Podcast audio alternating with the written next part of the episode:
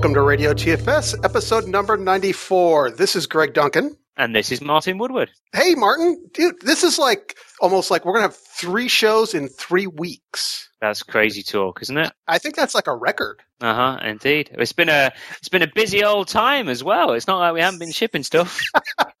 no kidding, huh?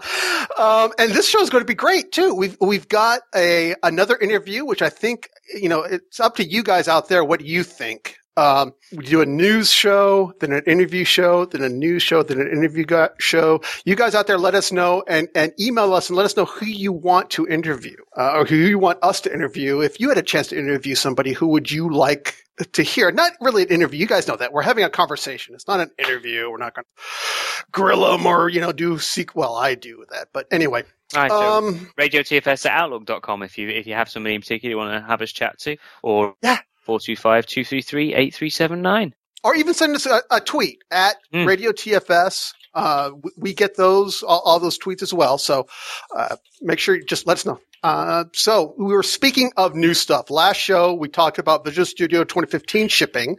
Well, this week uh, and yesterday, I don't know really what the big news was yesterday. I don't know what the whole world was. You know, that Microsoft was going to break the internet. You know, it's just that Windows 10 thing. Uh, I know. I know for you, Martin, Windows 10 isn't that big of a deal because you've been running it for like what a year or something. Well, uh, yeah. you know, I, I, got you know obviously the um, insiders on the fast track got upgraded to the uh, the build, you know, the 240 build, whatever it was, um, a while ago now. So I've been on that for a little while. But um, I, I, funnily enough, I have I've kept I've got like a Dell Venue Pro 8, um, and I, I deliberately keep it on a retail build, and uh-huh. it, it, it started uh, downloading the bits. It's getting ready, and even like my dad, who's sort of 65, 66 or something, I got an email from him like ages ago saying, "Oh yeah, I've signed up for the, you know, the, the I've, I've, reserved my copy of Windows 10." I was like, "Oh wow, okay." And then uh, yeah, even he's like getting excited about it arriving, so it's a big deal. That's cool. Yeah, my son did the same thing. He's got a Surface Pro 3 and uh, he's like, I, I signed up, Dad. So you know, we'll see how that goes. Uh, my main main machine that we're recording this on, that we're talking on right now, uh, I it was a Windows Insider machine. It got the bits, but there was weirdness going on, so I had to end up getting the ISO and just installing right off the ISO, which is an important tip. You know, every time on the web, I was seeing everybody. You know, you have to use the media creation tool and install it from a, a, uh, a USB key or something. You know, if you're installing it in place and you already have the ISO, just mount the ISO and run the setup from there. For me, that worked fine. You know, you don't have to put that ISO, you don't have to burn it to a disk or, or put it on a key if you're installing it on that same machine. Well, and that, uh, that it's got a new option this time around as well in terms of doing the upgrade stuff. It seems it seems to it seems to handle the upgrades smoother. I don't know. It was it was interesting. They've done a lot of work there as ever. Yeah, yeah, yeah. And if you have that media, if if you don't have the ISO, but you want to install off of it, if you get that media creation tool, you're right. You can either use that media creation tool to create the USB key or upgrade the current machine from that. The thing is, is that will then download uh, um, all the bits that you need. Mm-hmm. So. Uh, but if you already have that ISO, and that I already did, and I already did the SHA-1 comparison to make sure it downloaded fine and everything, um, yeah, you can just mount it. And, and, getting that ISO, that's a good tip. If you have a, like when they do threshold two or three or whatever, and, and if they do like an entire upgrade like that in the future, just grabbing that ISO and, and mounting that, um, that, it's worked great for me, you know, even from Windows 10 to Windows Future 10 versions. So. Yeah, and I had to use a, well, I had to use like um,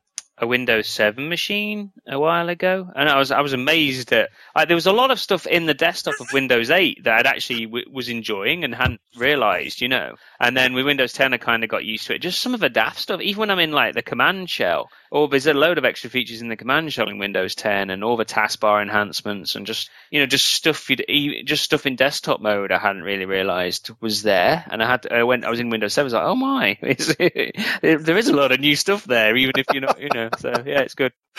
So if you're on, uh, you know, we talked about Visual Studio 2015 shipping last show. Um, now with the with the Windows 10 going out, you can get the SDK. You can start building the apps. Uh, uh, Soma's got a nice post about you know the the uh, building apps for it's lots of links. How do you get the tools, uh, which we'll talk about a little bit later. Uh, there's gotten a lot easier. Some of the the new features in the SDK. So if you're looking to building a Universal Windows app for Windows 10, Surface Hub, HoloLens, you know, Raspberry Pi 2, uh, uh, Xbox One in the future, uh, th- this is the toolkit that you need, and this is the RTM toolkit that you need. Mm-hmm and they've been doing uh, a heck of a lot of work on it. You know, some of my new team have doing been doing a lot of stuff there, especially around like the .NET native things. There's some of the important mm-hmm. performance improvements, some you know uh, amazingly uh, you know um, intense performance work and tracking down bugs and things like that. So no, it's it's looking really good. Um, the one thing, yeah, it's one of the things worth mentioning is when you are um, trying to get those tools. Um, we mentioned this. You go into you go into the you either run the installer again, or you uh, go into control panel and do and hit the change button, and that's mm-hmm. where you get the extra features, and that that that allows you to get hold of you know universal um, Windows app stuff shows up there, but also if you want say like uh, I know uh, the Xamarin tools or you want the, the GitHub tools or something and you didn't install it when you were first installed um, Visual Studio, you can go and get it then. And this is included in Visual Studio Community Edition as well. You know, it's it's it's all there. You can do everything. So, do we have any uh, TFS news from this week? Well, yeah, um, Brian blogged probably the biggest news of the week um, is some new pricing stuff. So, uh, you know, never never one to love talking about licensing. I'll I'll, go, I'll dive into it quickly anyway. But look at the show notes and go look at Brian's blog post. Yeah. The the major thing is um, in Visual Studio Online. Uh, you know, if you buy um, uh, a license to Visual Studio Basic or you know Visual Studio Online Professional, Visual Studio Advanced, whatever, you get a TFS CAL as well which is actually really smart and interesting. So um, you can use your VS. You can you can you can as an organization pay for your users and get them a Visual Studio Online account and an on-premise TFS server CAL. You know, and and remember these VSO um, uh, VSO licenses that you buy, they're on a month a month by month license. Um, Wait, Wait, wait, wait. So you're saying that instead of the $499 retail TFS cal, yep. we can get for like uh, what is the price then well, that, for the that's even better because it okay it used to be uh, Visual Studio Online used to be twenty dollars per user per month. So instead of paying like five hundred dollars to get a user connected to TFS, you'd right. have you'd have to pay twenty. I, I feel like a, a, salesman on a used car sales ad in America now. Yeah, yeah. So or, or, on like QVC or something. So uh, not just for four ninety nine. No, now you can pay twenty dollars per user per month. And actually, let let me take that twenty dollars per user per month, and if it's six to ten users, then it's if it's naught to five users, it's free. Six to ten users, it's six dollars a month, and then um, it scales down to if you've got like a thousand users, it's um, two dollars per user per month. That's a wow. lot cheaper than a CAL. Uh, yeah, yeah, that's dramatically cheaper. Uh huh. Nice. And all the, these details are in Brian's posts, right? Yeah, yeah. But it's crazy. So yeah, no, for like an average company, yeah, it's just ridiculous how much cheaper it is and just easier, you know. Yeah. And, and and the advantage is if you if you company if you're not sure about Visual Studio Online or TFS, you know, you're not maybe you're thinking about Visual Studio Online, you want to play with it, but you're not quite sure if you're gonna you know bet the whole farm on it or not. It's just a cheaper way of buying a TFS CAL and an easy way because you're doing it month per month subscription. But you get access to Visual Studio Online as well, so you can take that for a spin and use it if you want. So I was like, this is cool. This is you know, it's, so that's actually that's huge in my organization. You know that that has been one of the blockers. I've been, you know, I Greg, I want to access TFS because you know we just put some SQL stuff in there. It's like, well, you know, that's that's four ninety nine if you want to access the source control and the work items and stuff. Uh, this is this makes it mon- uh, monstrously better. And especially for the monthly, I, we lease our machines here. We don't want to do these big, huge upfront stuff. Um, no, that's well. There's lots of organisations I work with that do that are very um, cyclical You know, they, they, they, Right. they, they do like a big project and have a load of people on, and then the project goes into maintenance mode, and kind of you know the number of people involved is scales down quite dramatically. And Mhm. this is just perfect for them. You know, it's, it's really I was actually really impressed. Very smart. So um, yeah, uh, you know, kudos to the kudos to the licensing and marketing team for doing something. You know, that's actually cool. so there we go. So that's good.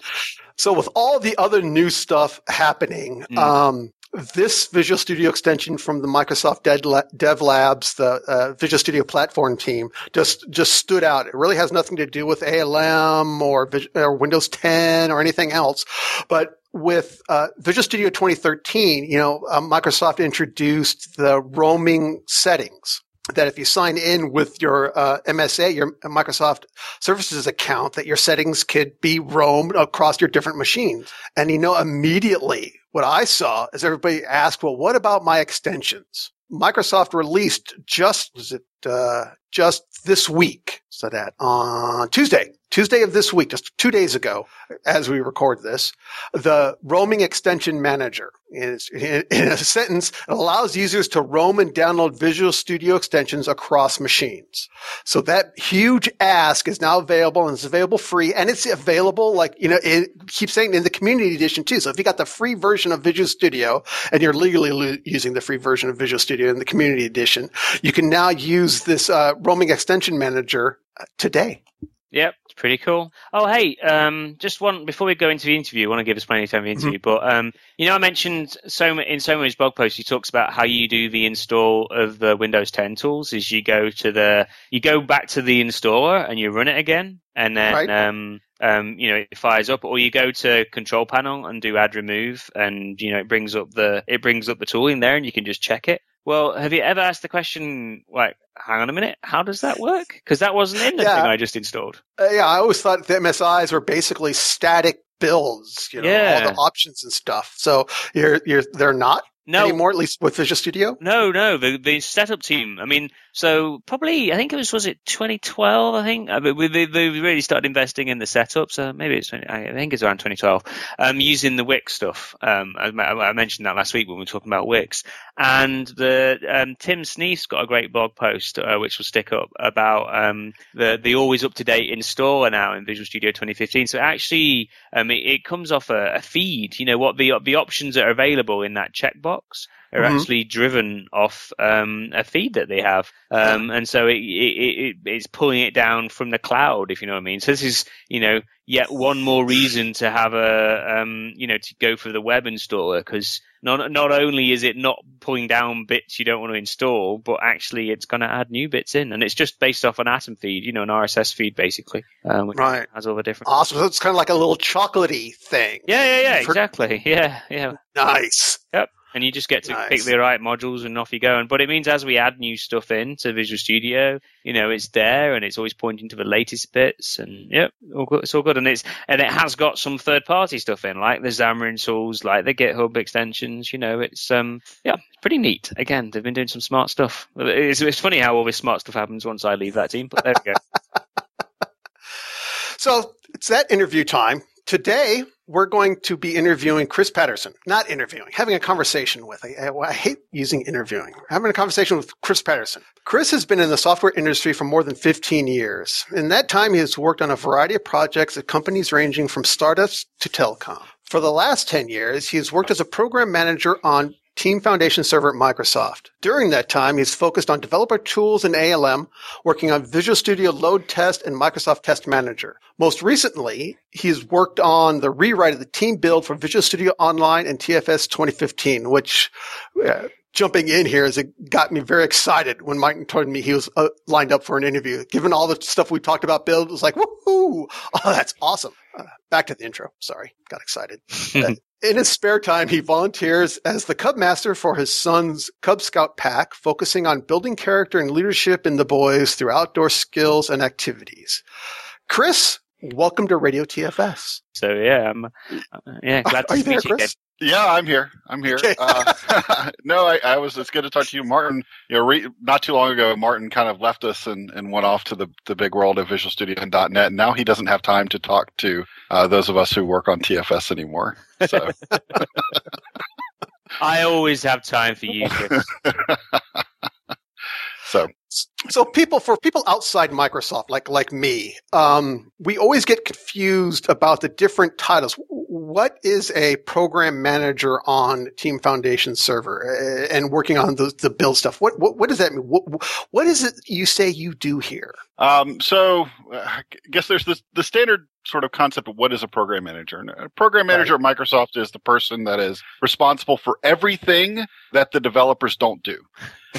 It, it, and that's pretty much it. I mean, it's everything from sort of uh, designing features and thinking about the product to I go to conferences and talk and I go meet customers and I answer support and look at Stack Overflow and watch Twitter and, you know, all of everything that the engineers don't do, mm-hmm. I do on the team. I used to and phrase I used to phrase the job as um, making sure we ship the right thing at the right time, and everything else is a matter of style or something like that. I think that's one of my pithy. Yeah, that, that is that's a pretty pithy way to say it, but um, that that is one of the things that we do. Yes, but there's it's such a broad yep. kind of role. It's very interesting though. I mean, it's it's nice. I get to I get to play with technology a lot, but I'm not actually responsible for making sure the code is good, and doesn't have bugs. So you know, it's kind of a good place for me to be. But you do actually, I mean, you're you're a bit of a sneaky PM because you go in I, occasionally and do a bit of code and check it in. I, that is true. I am I am a little bit off the wall. I do check code in. I have I have commits uh, or check in to every version of Visual Studio that I have worked on. So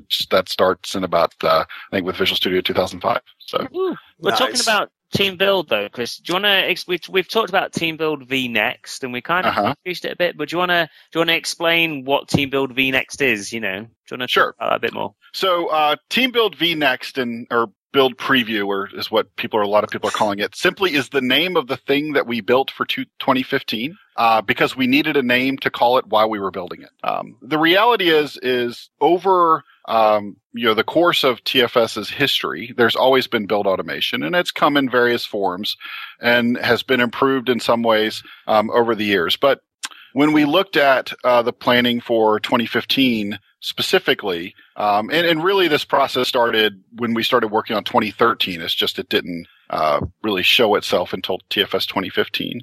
We knew we needed to make some significant advancements in team build itself. And one of the things I did early on was we we knew we couldn't advance the current system, um, and that has to do with one very specific requirement that we had on ourselves, which was cross-platform. Mm. So team build build vnext or what i actually i just call it team build. And the thing that people knew as team build previously is xaml build um, is that is that effort to bring build automation in Team Foundation Server to a much broader audience, our entire developer audience, not just you know the guys focused on .NET and Windows. So how did you how did you do that? What were the what were the key things to making it cross platform? So uh, a couple of things. Um, one of the, the, the very first thing we started with was um, we have to come up with some sort of um, orchestration technology because in the end, a build server or CI server, it, its job is to orchestrate your build. So we had to go rethink our orchestration and say, how are we going to do this in a way that is not based on a very, very specific technology framework? And so uh, we went and started building just a backend, a very basic backend um, that actually drives both um, the new release management stuff that you'll see coming um, that you've seen demoed at Build and you'll see coming out this fall, as well as Team Build. So we really started from a place of thinking about not just pure, not just about Build, though that was the initial experience we were building. Um, a lot of the capabilities we built were really focused on on DevOps, kind of all up. So we needed a, a mechanism for orchestrating stuff, you know, executables and things you want to run on remote machines in a way that wasn't necessarily tied to any particular runtime platform. So we went and built that backend, and the details of it are not super interesting unless you really want to go dig in. Um, was okay. Well, the experience, the, the UI. Well, previously in all versions of Team Build, the user experience was deeply embedded in Visual Studio. And there is a large percentage of developers that love that kind of cockpit feeling of, hey, I'm in my IDE, I don't ever have to leave it. However, there's a lot of developers who don't like that. Um, and certainly when you look at developers on a Mac or on Linux or even using Java, having all of our user experience tied into the Visual Studio experience didn't work. So we had to take uh, the build definition creation editing, you know, queue management, pool management experience out into the web um, to to make that possible. Cool. That's cool. So So, you know, what is what, what is this actually named? I know we've been calling you've been calling it Build V Next for forever and Preview Yeah. Build. Is it just it's just It's team just- build? It's just team build. It, the, Okay. the idea is it is just team build. And what, what you get is you get team foundations. It comes with build automation. And now you simply have a couple of choices of how you want to automate your builds. You have, uh, for the, for quite a while to come, the existing XAML workflow based system, uh, that people have built a lot of very complex and rich, uh, orchestrations on. And if that is something you need, you can continue to use that and it will be supported for quite a long time. And then we newer build type, build definition type, uh, which is lighter weight. It's web based. For editing, it is more of a, a linear series of, of tool runners of, of just tasks that execute kind of these very discrete operations. Uh, that's focused more on making it easy for you to execute your build. And when I say your build, I mean your MS build file, your Gradle file, your Maven POM, your Ant file on a machine in an automated fashion based on a schedule or other trigger. Cool. And then, you, but you can so it, within that, within the orchestration, is there Yeah. still an MS build? Uh, do we call them runners? Do we, or what do we call the the, I call them so the activities? the activities, that call like yeah, yeah, the things that do stuff. The the things that yeah, the, the things that do stuff. Um, so uh, in the UI, you, you see add steps. So they're kind of called build steps Okay. in the UI. Um, in in the release UI, which is which you'll see coming later, and I'm, it's been demoed at Build and stuff and Ignite. Uh, I think they're called uh, release steps. Okay. Uh, in the back end, we call them tasks very generically. There's a, a, a storage uh, in the in an API for accessing them, and you can create your own and upload them. Um, so, So I guess Yeah, is there an MS build build step? So you could run like a build V1 equivalent. Would be one of those, would it? Or oh no, you wouldn't want to do that. okay. You could just build build step, just like there is a Gradle build step, and there's Yep. a Maven build step, and there's an Ant build step, and a Mm. Gulp build step. Xcode And that build is build and. Xcode build build step. And those you put one of those on and they have a set of properties that are designed for whatever that particular tool is. You drop that on, you specify the values. So in the case of MS Build, you'd specify maybe your Visual Studio solution or your MS Build project. Um, which platform and configuration do you want to use multiple cores running your build? You know, a few high level properties like that, and, and then it's ready to go. And then when you queue the build, we download the source code on the machine and execute what the MS build against whatever file you told us to. Now, specific to V1 build, that uh, particular type of MS build project has a dependency on a lot of targets that actually um, perform the same functionality that the new build orchestration is trying to do. Right? It does. They do things like it actually has targets in it to go sync source code. Right? And it has targets to associate the set of changes with the build and work items and things like that. Want to run a, a V1 team build uh, build proj in the new build system. You can continue to run those the way they have been. You you really want to migrate those to a your either your own build project that does everything that is specific to your build and gets rid of all of our old you know 2005 team build stuff, or you can you know use a different language or build DSL to to set that up. What is the migration story for someone with? For, so yeah, what's the migration so, story for someone with MS build builds from V1? What's the migration story for somebody with XAML builds? Okay, in both cases, um, if you have existing builds that are have been running in TFS, they will continue to run. You upgrade to TFS 2015 and nothing changes for you. Okay. When you want to move to is a redo. There is no direct migration, and we there was a lot of reasons why we did it that way. Um, we felt that in the end, it was the best way for us to provide the most forward-thinking system we could. Um, and that's why another reason why we went side by side. So if you remember way back in 2010, um, there was this thing, or it still exists, this thing called the upgrade template.xaml, Mm-hmm. which which was intended to sort of direct upgrade your TFS build proj files, and it worked okay, but had interesting challenges and problems. Um, we felt it was much better because of the type of technology XAML is, because of the way it works, and because of the way the old build controller works. Um, we we really couldn't directly upgrade the XAML. Um, there was no good way to do it, and that has to do both from a technology perspective as well as from a architecture perspective of how the entire new system works. Um, you know, in the XAML, one of the things that happens in the XAML template is you, you remember you had your XAML build controller and you had agents that went with it. And it was really that single piece of software, the build controller on the machine that ran the workflow and then sent chunks of that workflow down to agents as part of the agent scope. Mhm. Well, with the new build system, one of the key things was we needed an orchestration that didn't have to run on any particular technology platform, or at least not any particular agent technology platform. So we actually moved what was the controller into the TFS server itself. So the individual, what was an agent scope or what are jobs as they're called internally now, um, are actually managed by the TFS server and get sent down to the agent over the same kind of message queuing technology. The agent's doing a long pull against the server, receives some work to do, and then writes logs back. But all that is managed by the server. So you would have this, if we tried to run the XAML build, you'd have this really weird combination of controller calling to controller and which would is then supposed to orchestrate agents and it just didn't work not with with some of the changes we wanted to make hmm Hey, I've got I've got another quick question. Just be, I know I'm, I'm hogging Yeah. this, Greg. Sorry. That's okay. It's, it's just because yeah. I'm enjoying this. I'm On the- learning. uh, on the build stuff. You know, Uh-huh. um, if you if we're wanting to like parallelize, easy for me to say, tasks across agents. Mhm. Um, in the old build, you could kind of do that, but it was a nightmare. You know, Yep.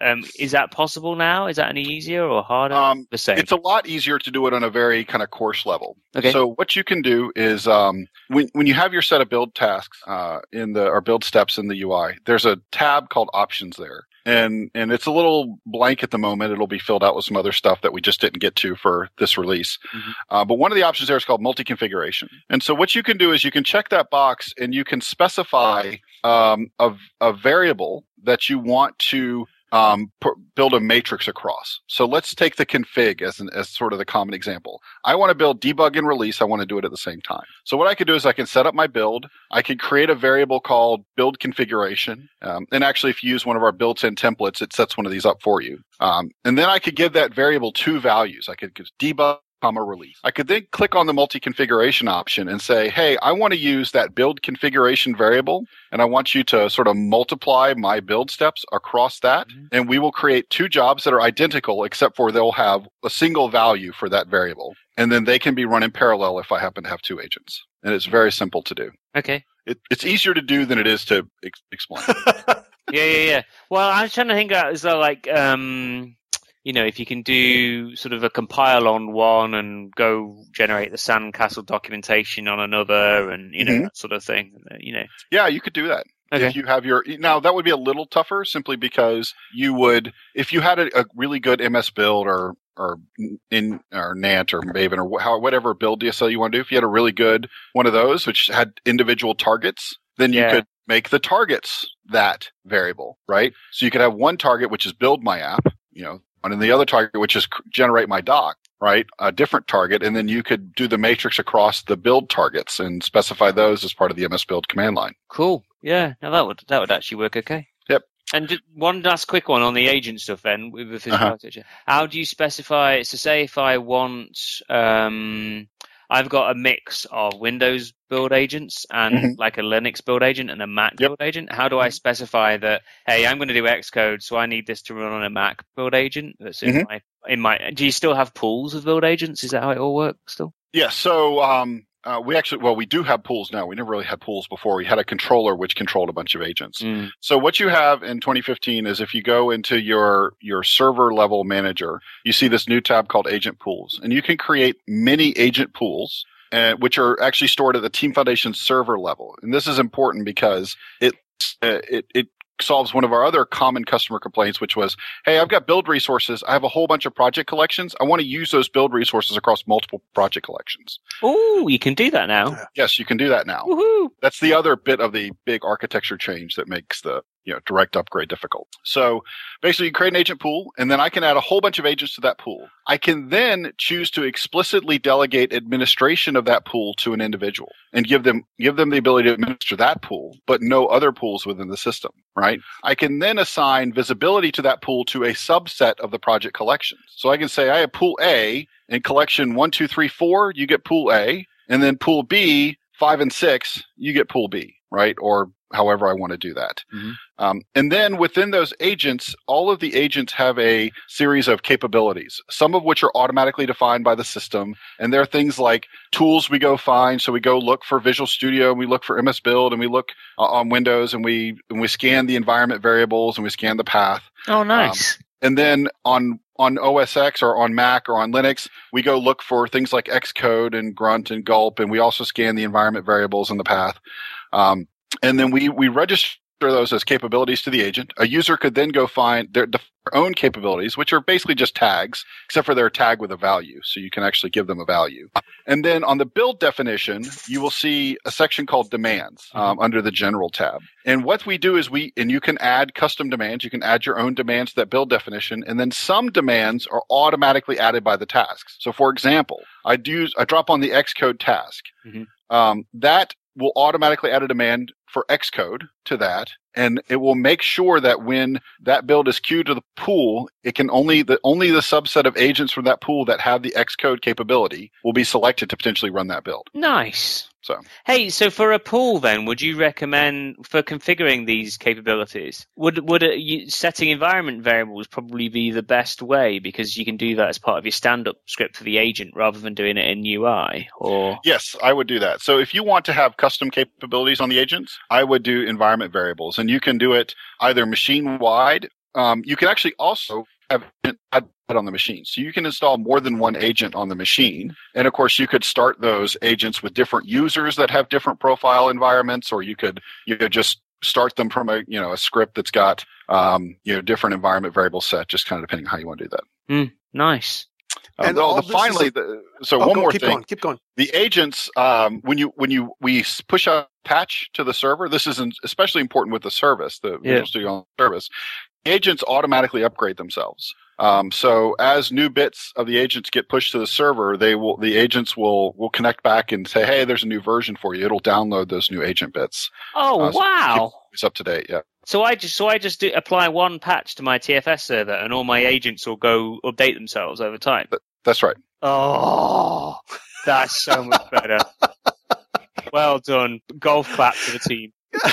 and this is like all available right now in VSO. So if some of our listeners want to go start playing with this and start taking advantage of this, they can go using Yep. use their free account on VSO and start playing with this as they listen to this podcast. That's right. And, and um, you get a couple of things there. So automatically with your free account, you get access to something called the hosted build pool, which is a pool of these agents that we maintain. It's very similar to what was the hosted build controller, which is also still there for now. Um, and at the moment, because we haven't GA'd it yet, it's completely free. So you can run all the builds you want for free on the hosted build pool. Um, and there's no, there, there's a maximum of a 60 minute limit for any individual build, but you have no maximum number of builds, uh, for now. That will change in the uh, not too distant future. That's so cool. Oh, I wish we could. I wish the licensing was different for Mac, so we could have you know like Mac builds in there and things like that. But uh, yeah, so I'm working with a partner on that. Good man. So Yeah. we'll see if we we'll see what we can come up with. Cool. Sorry, Greg. Well, any Mark- questions from you? I've been, I've, I've, I've dominated. No, those are uh, that's great stuff. Like I said, I, I'm glad I'm listening. I mean, co-hosting. Um, hey, hey, I've got, I've, before I do the ad, I have got one more question I want to do then. okay.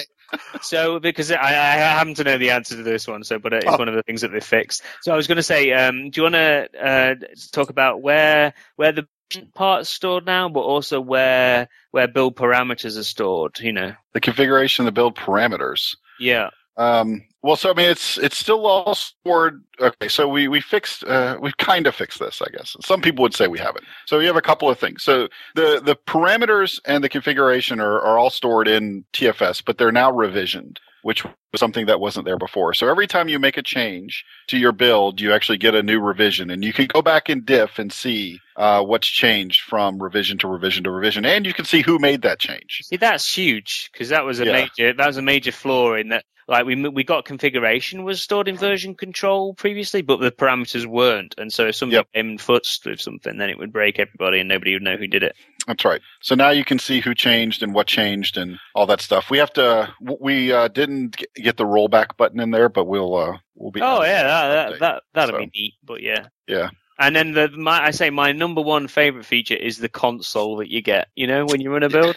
I love. yeah, that doesn't that doesn't do so well on the radio, but uh, yeah, you have this nice this nice live console view, which is kind of sitting there mesmerizing because everybody loves to sit there and watch their builds. I find this fascinating. Whenever I go to talk to developers, the number of people that hit build and sit there and watch it is staggering to me. Like I just I wanted I got other things to big run. I mean, the whole point is it runs it for me, and I, I'll get an email or notification when when it's done. But man, people love to watch it. So yeah, we added this live console view that spins by using SignalR and all the fun web technologies. And if you, you get an error, it highlights it in red. You get a warning, it highlights it in yellow, and, and all that. Cool. So, Anyway, I, I'm slacking my presenter duties here, Chris. So uh, I'm just going to jump in. We, we we are sponsored. So just quickly, um, uh, I'm very gratefully sponsored as well by uh, SaaS Made Easy. Uh, radio episode 94 of Radio TFS is brought to you by SaaS Made Easy, a leader in hosted TFS, dedicated virtual servers, and TFS ALM consulting. You can read them, reach them at www.saasmadeeasy.com. That's www.saasmadeeasy.com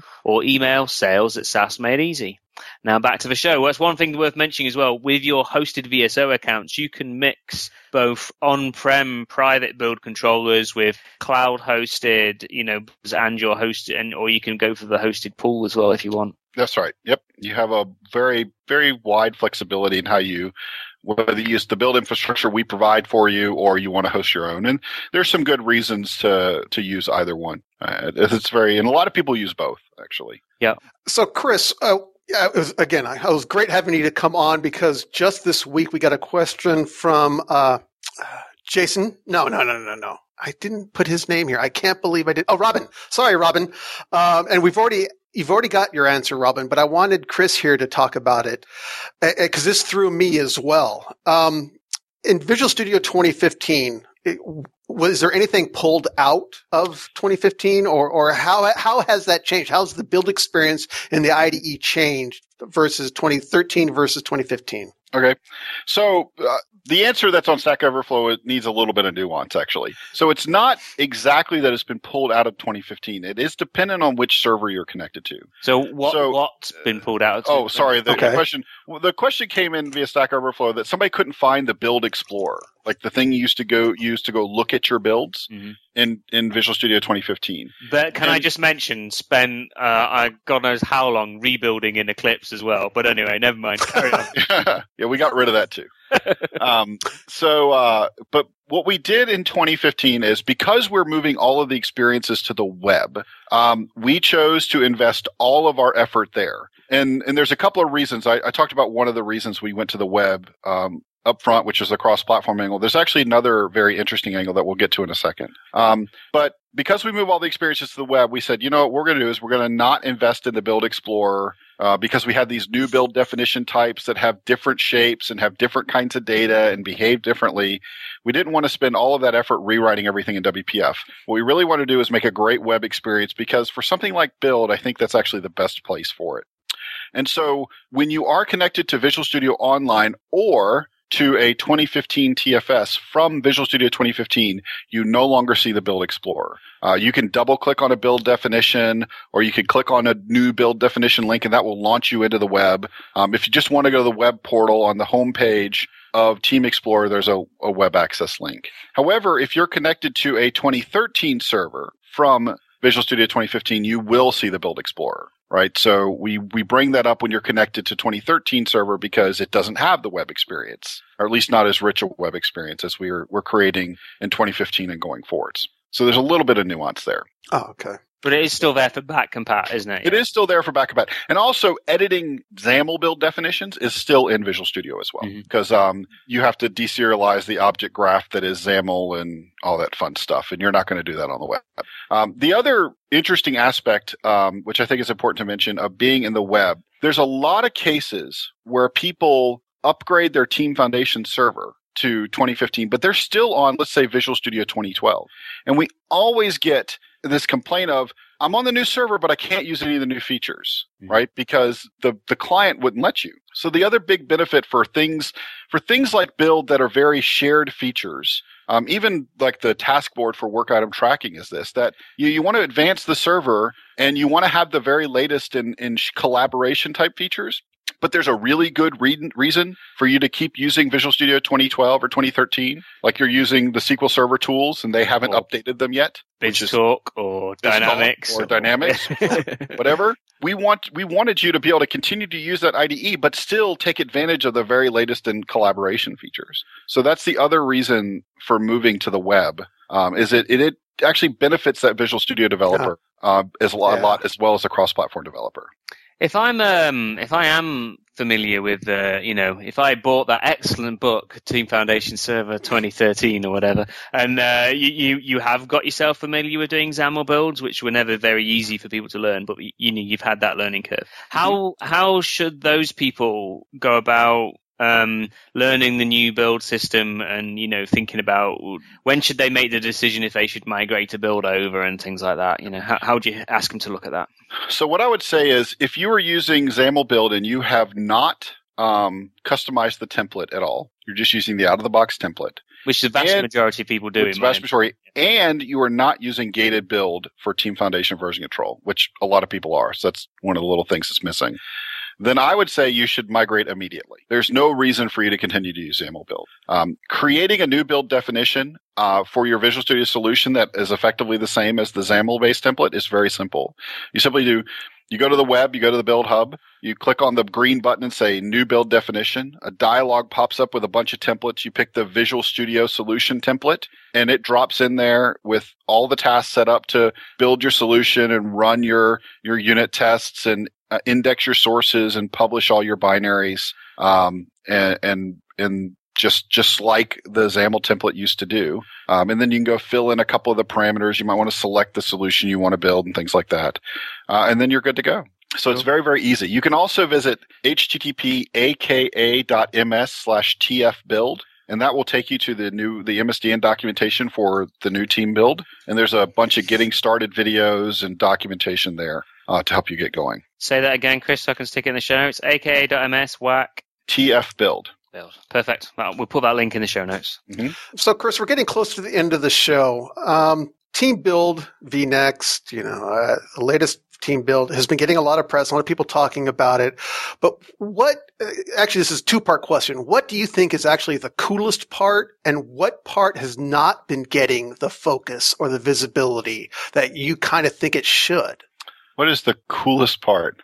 Well, actually, I, I think the coolest part, honestly, is the console. I mean, it's the most gratuitous, but it's just cool to sit there and, and watch. Um, um, I- it's also very cool because it's so. Uh, I'd be a little facetious there, but but I do like it. Um, I actually think I really think the coolest part is just I think it's really used. Um, you know, there's so many times I answered so many questions uh, for XAML build because I've been working on the build team and for quite a while and, and just in this area for a long time. Um, about all right, so I have this script. I got this batch file or this PowerShell script. I just want to run that as part of my build. How do I do that? And then you go through the, you know, 20 page document of, okay, download the template and check it in and open it up in the workflow designer and take a break because Yeah, you freaked go out. 'cause- Grab a cup of tea for a while it Yeah, opens. while it opens workflow. and- Yeah. go figure out where in the this massive tree of things where you need to drop that that activity and then once you do that realize how do i set the properties on that? Then go figure out the property collection metadata thing you need to go set to it was a it was terrible.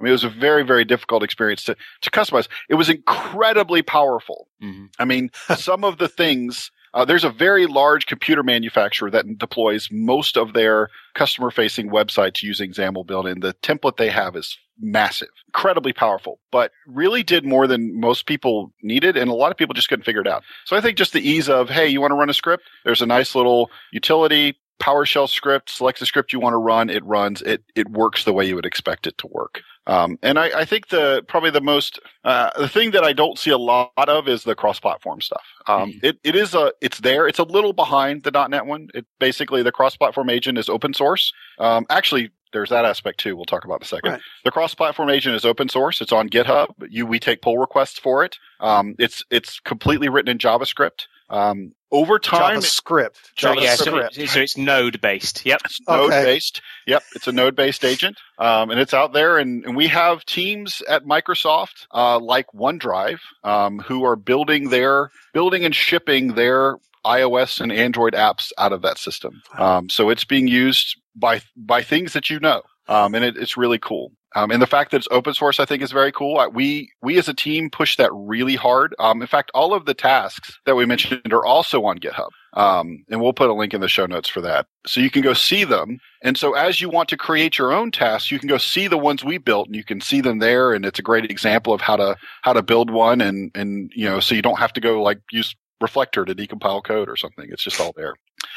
Um, so I think the sort of the cross plat and some of the open source stuff we've done, um, I think are the, the things that people probably haven't seen quite as much. And it's, but that's just huge. I mean, I know that was kind of the reason why you did it, but um, uh, the, one of the things that you know, it, it was when I knew it was gonna, I just things were going to be just fine as a cycle off a team sort of thing. Because before, when we were doing cross-platform work, it was kind of like you know things came over to my team and we went and made it cross-platformy, worky kind of sort of thing.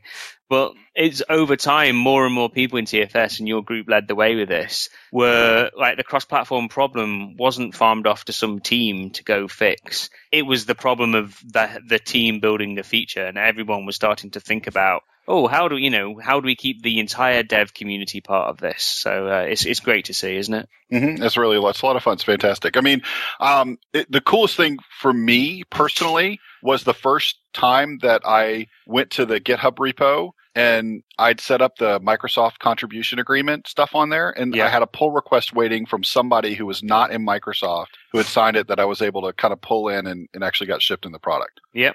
so for me personally, I think that was the sort of the the the, the neatest thing that I, as far as this release goes, that that I was able to see. Cool. Hey, um, what's the thing you're most ex- so you you mentioned? I'm trying to remember what you, you mentioned. A couple of things that are coming up. What's the thing you're most excited about that's uh, that's on the way that you're allowed to talk about? I know that's a strict caveat, but there we go. so um, we have a lot of cool things coming. We're working on a lot of stuff. Obviously, I think the um, as the new release management system comes into place, um, along with the Azure platform specifically and others, but really focusing on the Azure platform, along with Visual Studio Online, uh, Team Build, and then the release management system is going to be really incredible. I think it's going to, it's that next next step of um, sort of agility and automation uh, really end to end. I mean, you've got great source control and, and lifecycle management stuff in TFS up to a point, right? But we really haven't been able to go to kind of go beyond that. Well, we produce the bits point.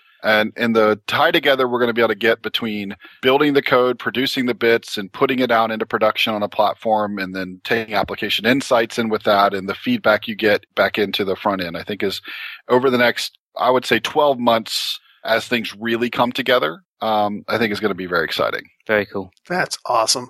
Well, Chris, I think this is a show. I really appreciate you coming on. Um, it, w- it was great, and I hope our listeners liked it as much as I did. And if they didn't, well, too bad because I enjoyed it a great deal. Well, thank if you, very guys have much. Go ahead, Chris. Sorry.